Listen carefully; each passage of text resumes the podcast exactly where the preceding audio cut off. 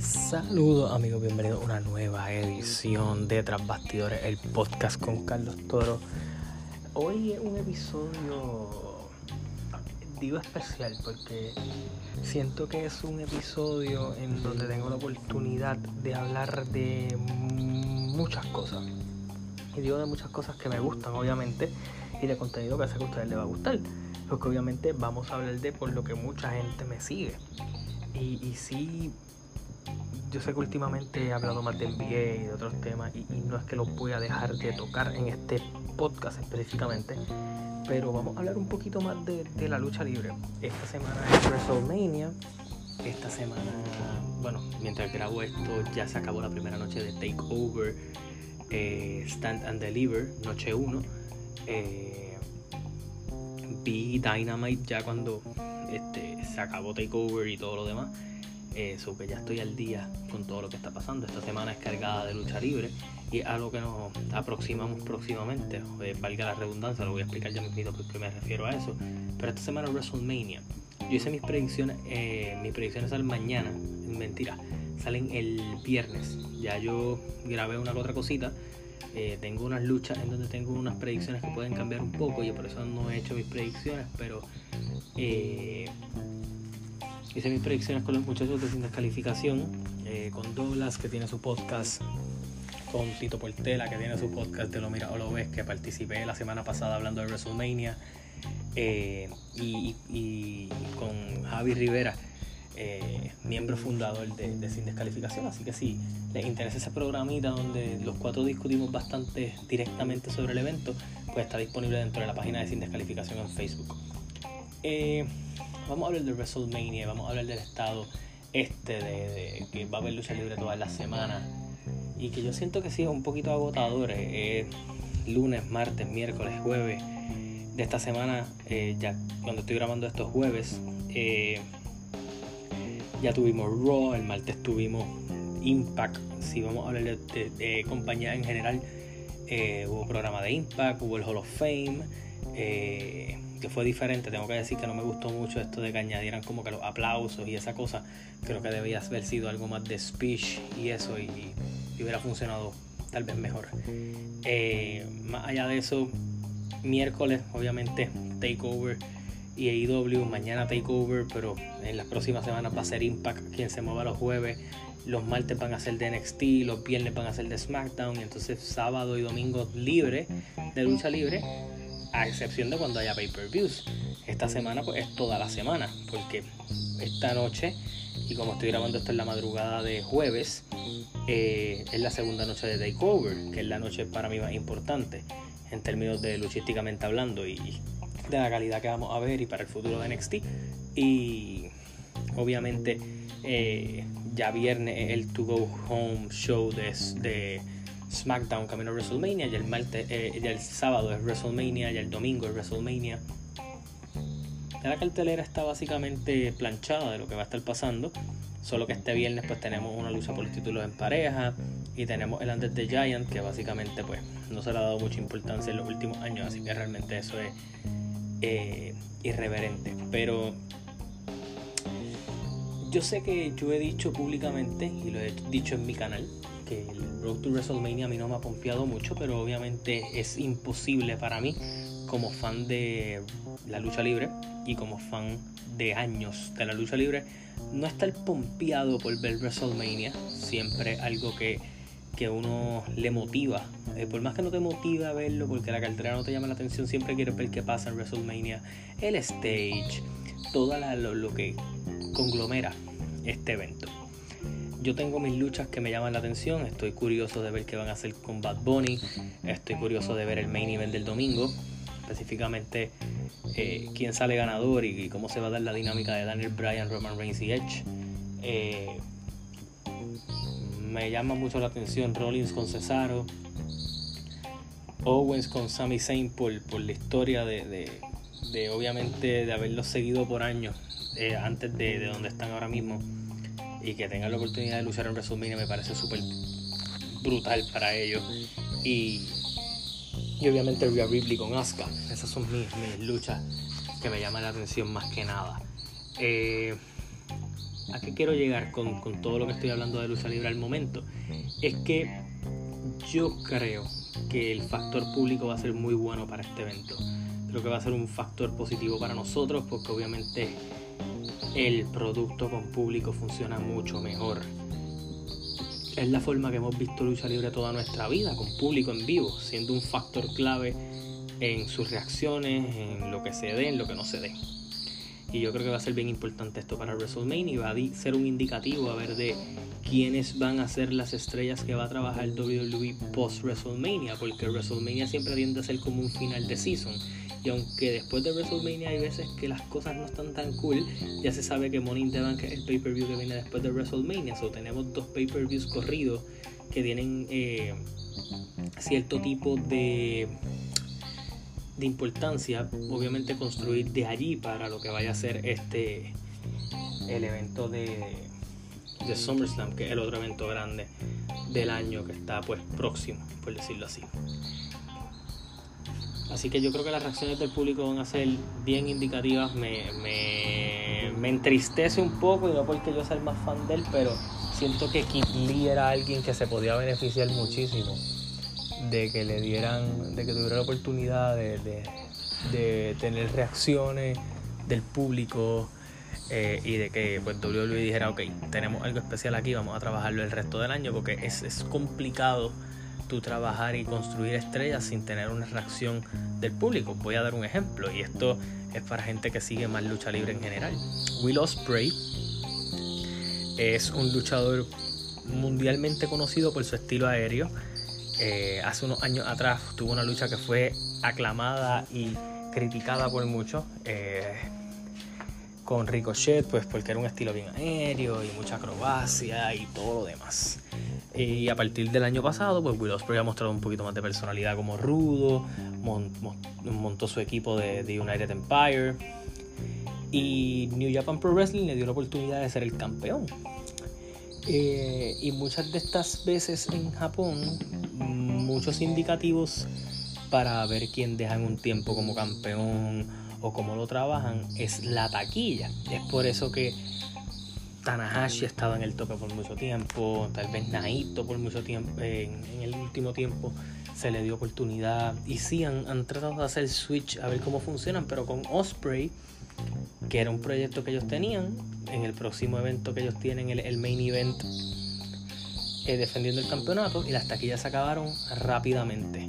Que esto indica que hay algo que trabajar con Will Ospreay y, es interesante. Y, a esto, y uso este ejemplo porque siento que muchas veces la gente y el fanático, y me incluyo en esta ocasión, eh, tiende a decir, ah, porque no le dan tan eh, eh, oportunidad a este o al otro.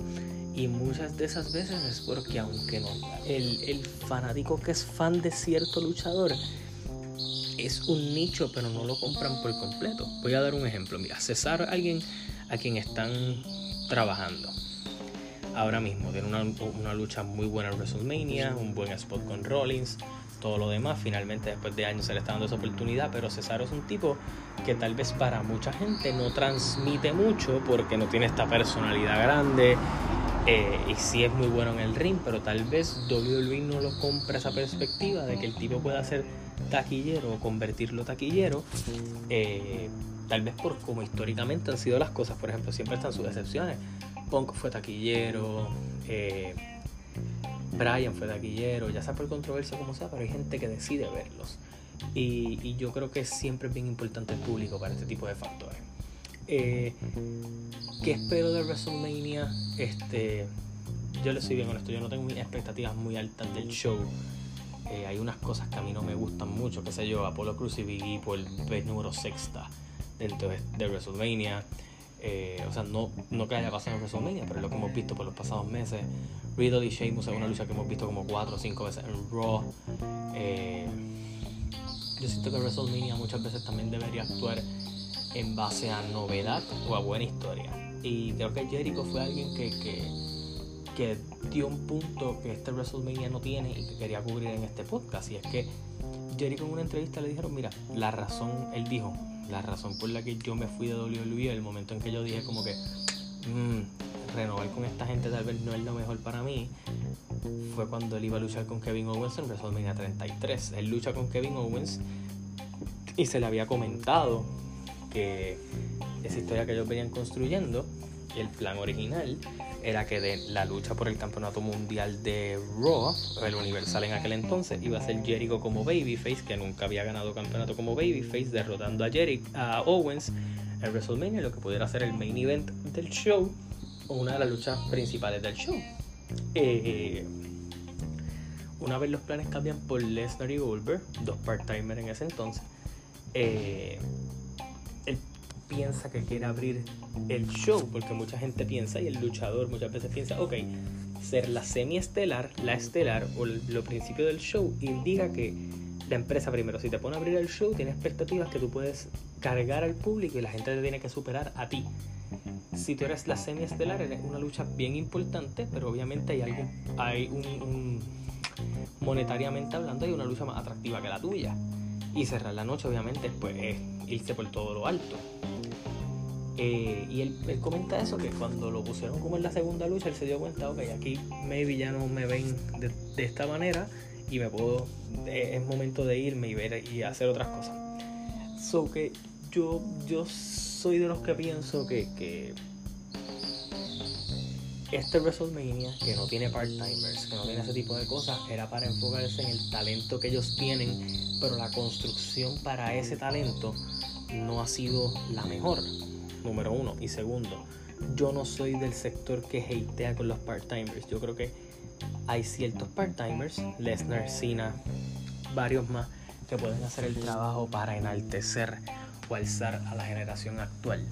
Así que yo no soy un super hater de esto. Gente como Goldberg ya sí, pues porque realmente creo que eh, ha cambiado la vara de, Goldberg ya no, un tipo que te puede dar una super lucha o alguien que te ayuda a, establecer el estatus de un luchador. Ya, no, no creo que, que haga favores, como dicen por allí.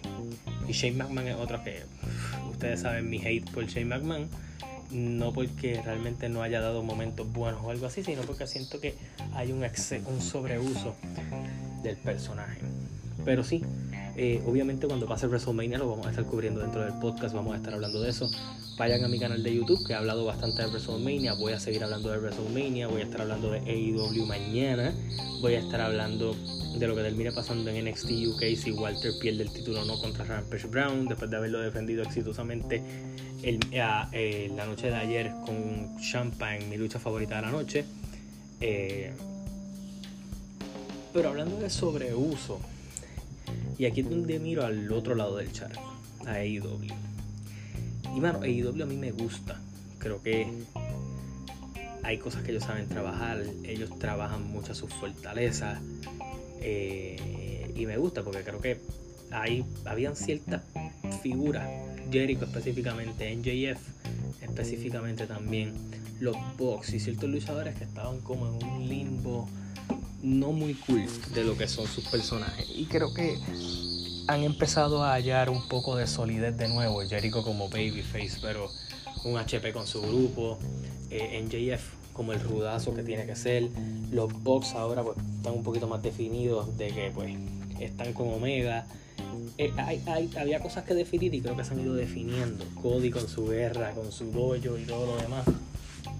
Pero sí tiendo a pensar que hay un sobreexceso de equipos slash facciones. Cuando tú miras el grupo, el, el, el, overall de AEW, pues ahora tú uniste a Ethan Page con, con Scorpio Sky. Tienes por un lado el Inner Circle, The Pinnacle, el Bullet Club indirectamente, eh, Cody con su Nightmare Family que ahora pues tiene una sobredivisión porque Cutie Marshall montó su equipo, está SEU, están los Best Friends que ahora tienen a Chris Statlander, eh, el Death Triangle que son Penta, Phoenix y Pac.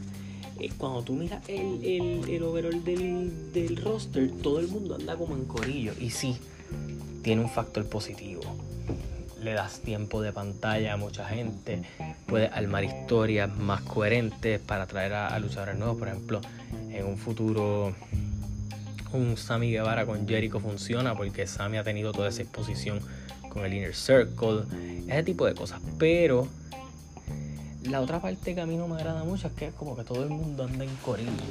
Y, yo siento que a veces eso le quita. Yo creo que a veces eh, yo, y este tal vez soy yo en mi factor personal, no me encantan tanto las, extremas interferencias. Yo creo que eh, las facciones tienen que sobresalir. Y yo creo que muchas veces el exceso de facciones evita que una facción sobresalga sobre otra. Eh, por ejemplo, cuando tú vienes a ver ciertas facciones, pues tú dices, ok, esta es la facción más dominante, porque aunque habían dos facciones más, pues la gente compró a esta gente, tienen victoria, no todas las luchas las ganan con asistencia del otro, y esto y lo otro. Pero cuando tienes demasiadas facciones, alguien se va a ver afectado. Por ejemplo, el Inner Circle ha sido una facción que ha estado desde el principio, pero en los momentos importantes, el Inner Circle no ha ganado casi ninguna de sus luchas importantes. Eh, y sigue siendo una facción popular, pero mira el downsize de ok, establecer el inner circle, pero tienen que perder para que la otra quede más arriba. Y es como que, mm, de cierta manera, el, el sobreexplotar la palabra facción o grupos para mí no es tan cool. No, es algo que me, que me simpatice demasiado. Creo que tal vez con menos facciones tiene oportunidad de trabajar. Pero sí, sé que como ellos tienen un roster más eh, expansivos, siguen trayendo gente, siguen probando gente, siguen viendo que funciona, que no funciona y solo tienen dos horas de televisión específicamente por, básicamente por televisión en TNT, pues eh, intentan hacer ese tipo de cosas. Así que eh, al menos ese es mi, mi pensar con AEW. Algo más que quería comentar en este podcast que he dado como mi punto de vista de lo que está pasando en el mundo de la lucha libre ahora mismo que IW tiene un par de cosas chéveres. La semana que viene Matt Hardy va con Darby Allen por el campeonato de TNT. Eh, se anunció que para mayo 5 van a ser Bloods and Guts. Que los que no sepan que Bloods and Guts es básicamente un War Games este, dentro de la programación de AEW, donde va a estar participando eh, el Inner Circle de Chris Jericho contra The Pinnacle. Supongo que los que van a estar luchando va a ser Jericho, eh, Hager, eh, Santana Ortiz y Sammy Guevara contra NJF, Sean Spears, FTR y Warlow. Así que me parece que va a estar interesante. Hoy apareció Mike Tyson también, que a ellos les gusta usar muchas estrellas mainstream. Tal vez de mejor manera que como lo hace WWE, eso sí se la doy. Eh, pero eh, tienen un par de cosas interesantes anunciadas. Yo veo en el futuro que tal vez Eddie Kingston y Moxley van a ir por, los títulos en pareja de los Bucks, que también va a ser curioso ver a ese choque de estilo eh, en un futuro. Eh, yo creo que con esto acabamos de conversar acerca de lucha libre. Eh, hablando de NBA, obviamente ya la temporada, la parte de los trades se acabó. Hay unos equipos jugando bien, otros equipos jugando mal. ya lo que queda un mes y medio de, de temporada, como mucho. 21 juegos uno, 24 juegos los otros yo siento que en este último tramo del season eh, hay unos equipos que se van a consolidar. Denver está por ahí, Memphis jugando bien. Eh, Boston sigue sin identidad como equipo. Toronto pues se ve que ya están dando un poquito de la temporada por perdida. Miami está intentando apretar. Brooklyn haciendo ajustes que me parece que la Marcus Aldridge les cayó bien. Eh, los Lakers tienen que esperar que se recuperen varias lesiones. De cierta manera, pero el equipo que más me gusta de que está jugando es Denver ahora mismo, después de, los cambios que hicieron y todo lo demás. Eh, y obviamente, pues Phoenix Suns y, Utah siguen manteniendo su forma después de, esta temporada. Así que ya hablé de lucha libre, ya hablé de lo que pensaba. Eh, voy a dar más o menos un par de anuncios y es que en mi canal de YouTube vamos a estar haciendo las predicciones de WrestleMania para el viernes eh, o puede que noche del jueves. Vamos a estar cubriendo mañana lo que va a ser NXT Takeover Stand and Deliver Noche 2. Vamos a estar anunciando qué pase con Walter. Vamos a estar hablando de lo que pasó en AEW y hacia dónde creo que podemos ir con AEW. El sábado vamos a estar cubriendo WrestleMania, domingo WrestleMania, el lunes Raw después de WrestleMania. Así que mi invitación a ustedes es que vayan a mi canal de YouTube, me buscas como Carlos Toro, te suscribas al canal y metas mano. Hay mucho contenido, van a estar al día, van a escuchar mis opiniones sin pelos en la lengua, por decirlo de cierta manera, porque cuando a mí no me gusta algo lo digo y ustedes lo saben, y cuando me gusta también lo digo. Así que eh, gracias a ustedes por el apoyo, por escuchar los podcasts. Eh, y en fin, por ser parte de esto. Así que nada, hasta la próxima, se cuidan, nos vemos.